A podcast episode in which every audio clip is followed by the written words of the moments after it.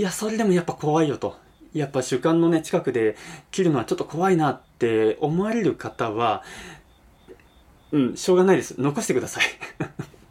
残して、で、はい、こんにちは、ゆびです。今回ですね、なんで木が突然枯れちゃうのっていう内容でして、今、あなたの中で、せっかく育ててきたこの桃の木が突然枯れてしまった。だったりとか、あとこれからね、たくさん収穫できると思ってたのに、急に枯れちゃったよっていう、そういった経験ありませんかね？あの、やっぱ自分もそうでしたけれども、スモモ農家なんですけれども、やっぱスモモの木が大きくなってきて、来年忙しくなりそうだな、だったりとかね、あの、たくさん収穫これできるぞって、ちょっとワクワク、ね、期待を、期待を持ってたんですけれども、翌年の春先ですよね、えー、芽が出てきて、徐々にこう伸び始めたなと思ったら、あれあんま伸びないぞだったりとか、葉っぱがなんかちょっと様子が変だったりね、あの、そう思ってたらそのまま枯れちゃうみたいな。もうやっぱそれってかなりショックじゃないですか。ね、立派な実がこうなるまでに何年かかったんだよってね、思ったりとか、ね、またこれで植え直しか、ね、あの実がつくのまた数年後かって思うと、まあほんとショックですよね、そういうのをね。この突然枯れちゃう症状で、えー、調査が特にあの進められているのが、桃の腰症っていうものなんですね。あの、枯れるに死ぬに症状、腰症。特に、あの、山梨のね、えっと、果樹試験場が公開しているデータを今回参考にしたんですけれども、突然枯れてしまう原因がね、いろいろと報告されてるわけですよ。なので、今回の内容を聞いていただくことで、この突然枯れてしまう原因を知っていただいて、そのためにはどうしたらいいのか、という枯れさせないための方法を実践することで、あなたがね、これまで手間暇かけて育て上げてきたこの大切な果樹が枯れるっていう恐れがあの低くなりますんで、あの植えてもすぐに枯れちゃうんだよなっていうあなただったりとか、あといきなり枯れてほしくないっていうね、あなたにとって参考になれば幸いです。話の流れとしては、枯れる原因、まあ、枯れていた縁で共通していたこと、これを、えっと、結論としてバーっと上げます。で、それぞれについて、あの、どういったことをしていったらいいのかっていう、そういった内容を、えー、話していきますんで。それでは早速本題なんですけれども、なんで木が枯れちゃうのっていうね、あの、一つ目の先に結論を言うと、枯れてしまう原因、ね、共通していたことは、えっと、5つありられます。その5つがですね、今からお伝えしますと、まず1つ目、強剪定。強い剪定。で、2つ目が切り残し。これ剪定の時の切り残しですね。で、3つ目、銅枯れ病。で、4つ目が枝が軟弱。で、5つ目が、えー、土壌の pH が高い。えー、この5つですね、1つずつこれちょっと説明していく前に、まずそもそもこの腰症って何だっていうことをちょっと簡単に説明させてください。この説明ないとちょっと理解が深まらないと思いますんで、えー、っとですね、桃のこの腰症っていうものは、あの、そもそもどういうものなのかっていうと、えっと、結構あの、樹齢6年生のこの若きで結構発生しやすいと。で、春先に、えー、芽が出てきても、あの、そのままね、あの、新生が伸びないで、えー、伸びずに枯れてしまう。だったりとか、あと、代理。あの、世の中一般的にこう、普及してるものって、代理っていうものの上に、えー、なんですか、えっと、桃の、例えば、白鳳っていう木がね、こう、くっついて、で、えー、セットで売られてるわけですよ。で、この下の台木、ここの部分の、えっ、ー、と、彦映え、下からね、ビューってこう、えー、伸びてくる枝。これがかなり発生している。こういった特徴があるんですね。で、なんでこういうことになってしまうのかっていうのが、あの、先ほど挙げた5つがこう考えられているんですね。で、あの、ここまで来てちょっとあの、彦映え、代理のね、彦映えがこう発生していなくても枯れちゃったよっていう方いらっしゃると思うんですよ。あの、この場合はですね、あの、土壌病害の可能性があります。この腰症じゃなくて、土の病気。に関することのよあの可能性があります。例えばどんな病気になるかっていうと、あの、まあ、キノコですよね。キノコが生えちゃってるやつとか、奈良竹病っていうらしいんですけれども、あと、白モンパですね。えー、モンパ病ですね。あの、根っこに白い菌がね、こう、付着してるっていう。これあの、土壌菌とちょっと間違いやすかったりとかするんですけれども、あの、正直ね、僕あの、実際見たことないんですよ。あの、モンパ病っていうものを。写真でしか見たことないんですけれども。そういったものが可能性があります。またはその土壌環境自体があの排水不良、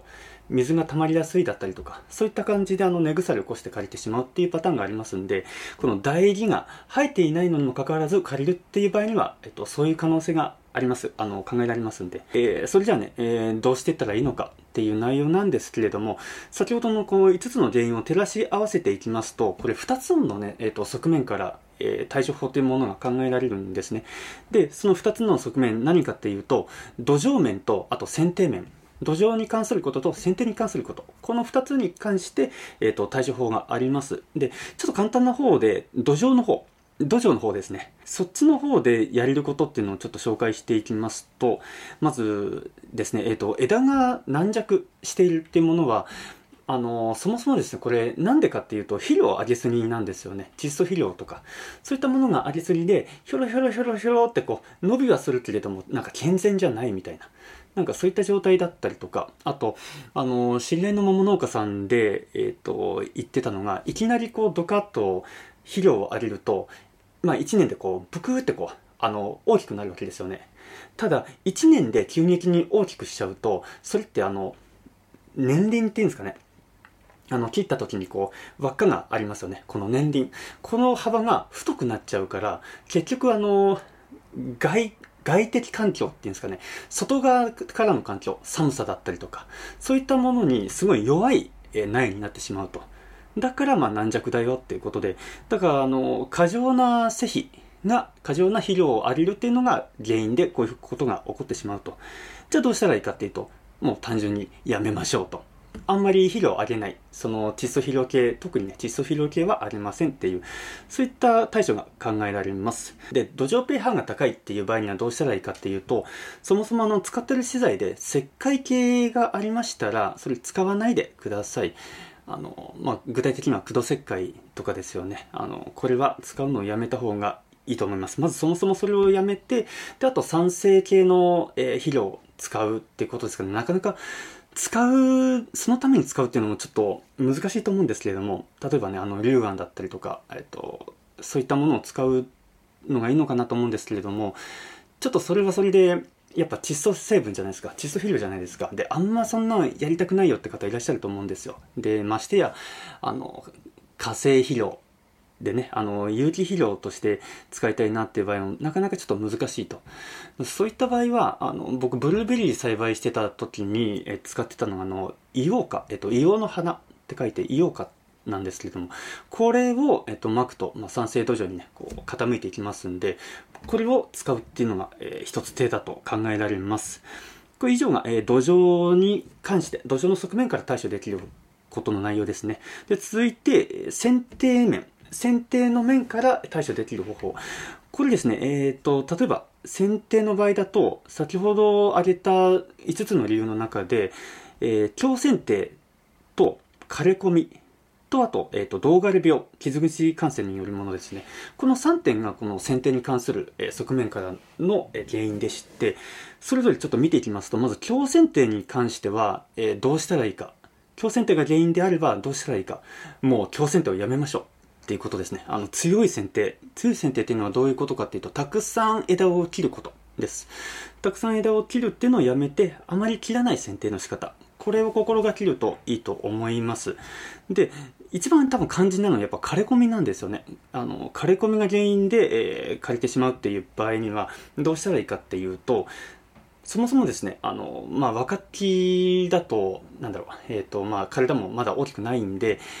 玄関期って呼ばれてこう、厳しい冬で玄関期、あ、冬じゃないですね、寒いですね。玄関期を過ぎたこの3月以降に剪定するっていうのを心がけてみてください。春先の暖かくなる時、そこで剪定すると、そこまで刈り込みの恐れが、えー、少なくなるかなと思います。またですね、えっ、ー、と、銅枯れ病っていうものがありまして、この銅枯れ病も一つ、えー、腰症の一因にはなってるんですけれども、これどういうものかっていうと、まあ、菌なんですよね。傷口、切った切り口からこう、細菌が入ってきて、それで、えー、枯らしちゃうっていう、まあ、単純に言うとそういう病気なんですけれども、どういう場合に、特にどういう場合に感染しやすいかっていうと、しっかりとこう、傷口が融合されてないと感染しやすいんですよね。腰症がすごく見られた畑の、えー、共通の、えー、共通点として、えっと、剪定の時にこう切り残しをあ切り残しが多かったっていう例が報告されてるんですね。例えばこう太枝とかなんか一気にこうなん根元ガサって切るとやっぱちょっと怖いじゃないですかこの本体の部分この主幹の部分に一番近いところでこう切っちゃうとそこからねなんか寒さとかなんだかんだでこう枯れ込みがね本体の方に入っちゃって木全体枯れたらどうしようってやっぱ不安になるじゃないですかただだからといってこの太い枝をね、ちょっとこう残しといて、そこで切ると、そっちの方がね、あの、枯れ込みめっちゃ入っていきますんで、ここだけはもうしっかりと、あの、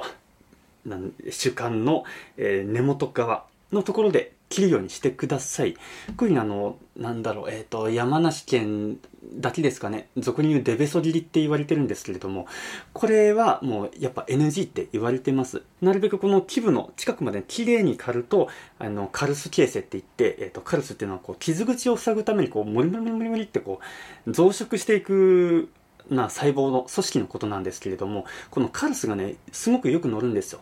それで、えー、融合が進みやすい。っていう形になって、まあ、えっと、切り口から刈り込みが、えー、入らない。刈り込みにくくなる。っていう形になります。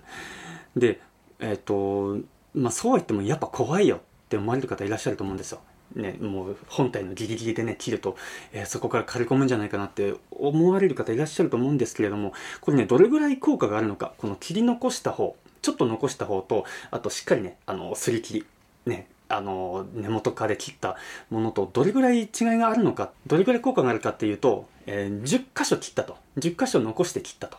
そのうち1つだけカルス形成された。残り9個は9箇所はカルス形成されなかったんですよね。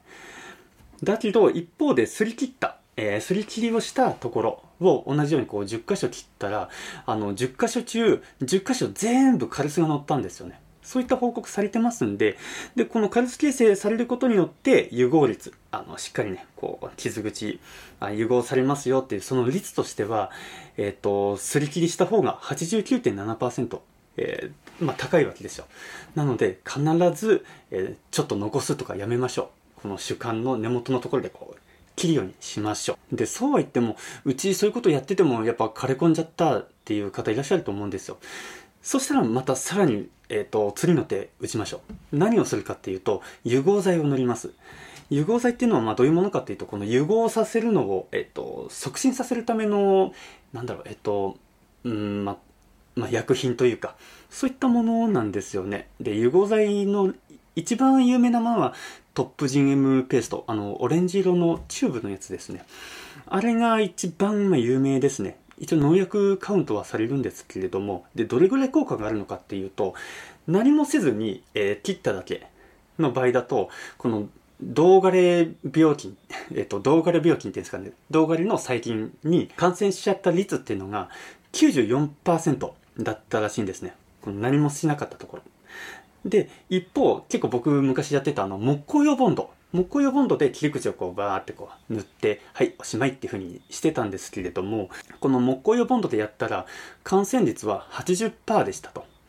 うん、結構高いですよね。塗ってもあ80%の確率で、まあ、感染するんだなっていうのが分かりますよね。で、融合剤の中にあのバッチレートっていう、えー、殺菌剤、それがあるんですけれども、これを塗ったらどうなるかって言ったら感染率は、えーと、57.9%、半分近く下がりました。で、最も有名なこのトップジン M ペースト。これを塗るとどれくらいの感染率になるかって言ったら17.6%。もうガクッと下がりますよね。だからあの、すり切りでね、こうガーって切って、そしたらさらにね、あの、絶対刈り込ませないと思ったら、トップ GM ペースト塗ってください。そうすることで、あの、かなり感染率が、あの、低くなって枯れる心配がなくなります。まあ、ここまで聞いて、いや、それでもやっぱ怖いよと。やっぱ主観のね、近くで切るのはちょっと怖いなって思われる方は、うん、しょうがないです。残してください。残して、で、あの、ほぞ切りって言って、わかりますかね？こう、ぐーっといって、まあ、切り残しですよね。それなりの長さ残して切ると。で、このそれなりの長さ残したところに、小枝が出てますよね。他の枝が出てますよね。それを数本残しといてください。葉っぱがちゃんとつくような枝。それがあることによって、えっと、樹液、樹体液、ん？樹液でいいのかな？樹液がこう、流動するわけですよ。そっちの方にも。そうすることによって、あの、枯れ込むってことが、あの、なくなります。で、えっ、と、数年かけて、あの来年はじゃあもうちょっと短くしようで、まあ、確実にねこの小枝は残しておきますけどその分残していってでそういうふうに少しずつ切り落としていく間にこの主幹の方はだんだんこう太くなって大きくなっていきますんで大きくなっていけばこのもともとねこう切ろうとしていた太枝っていうのはこう割合としてはこう小さくなるわけですよ。だからこの期間、えっと、元のところでねえっ、と、基部のところで、えー、切ってあげてください。そうすると刈り込みが少なくなります。はい、ここまで聞いてですね、あの、切り口はしっかりと融合させるために、やっぱ切り残しはダメなんだな、だったりとか、あと融合剤はしっかり塗らなきゃなってことが、あの、伝わったかと思うんですが、あの、聡明なあなただったらね、あの、おそらくこう考えると思います。そもそも、切り口が少なければいいんじゃないかっていう。切り口が大きいから刈り込むんであって、それが少なければ、小さければいいんじゃないかって思われる方いらっしゃると思うんですが、まさにあの、その通りです。あの、そもそも切り口を小さくしとけばいいんですよ。少なくしとけばいいんですよね。んなことできるのかと。できます。はい。これが、えっ、ー、と、どういうふうにするかっていうと、あの、新書管理をしましょうっていうことにつながるんですね。新書管理っていうのは、あの、今年伸びたばっかの枝を、えー、まあ、切ったりとか、あの、切除したりとか、そういうことをしましょうってことなんですね。で、特におすすめなのは、僕がおすすめするのは、周期剪定です。あの、9月の、ま上旬から中旬ぐらいにかけて、えー、剪定するものですね。まあ、ここまで聞いて、柿剪定、夏場の剪定はどうなのって思われるかもしれないんですけれども、あの、夏忙しいじゃないですか。収穫だったりとか草刈りだったりとか暑いしだからあのちょっと落ち着いたこの周期剪定この秋口あたりがちょうどいいんじゃないかなって僕は思います。じゃあなんでこの周期剪定がいいのって思われるかもしれないんですけれどもこのねあの秋の時この9月の時に、まあ、徒長枝もこう伸びてるわけですよね。でこの徒長枝の太さっていうのはまあなんだろう、え、ちょっと太いやつでも、まあ、マジックペンぐらいマッキーぐらいのね、まあ、太めの方のねやつだったりとか、あのー、まあ、それぐらいで収まってるんですよ。で、この徒長枝をずっとそのままね、置いといて、冬場まで持ち越すと、どうなるかっていうと、あのー、もうほんとね、直径5センチぐらいの、あの、太さになります。もう本当あの、ぐっとね、片手でこう握って、で、剪定するとき、ね、あの残りでてガリガリガリガリガリ、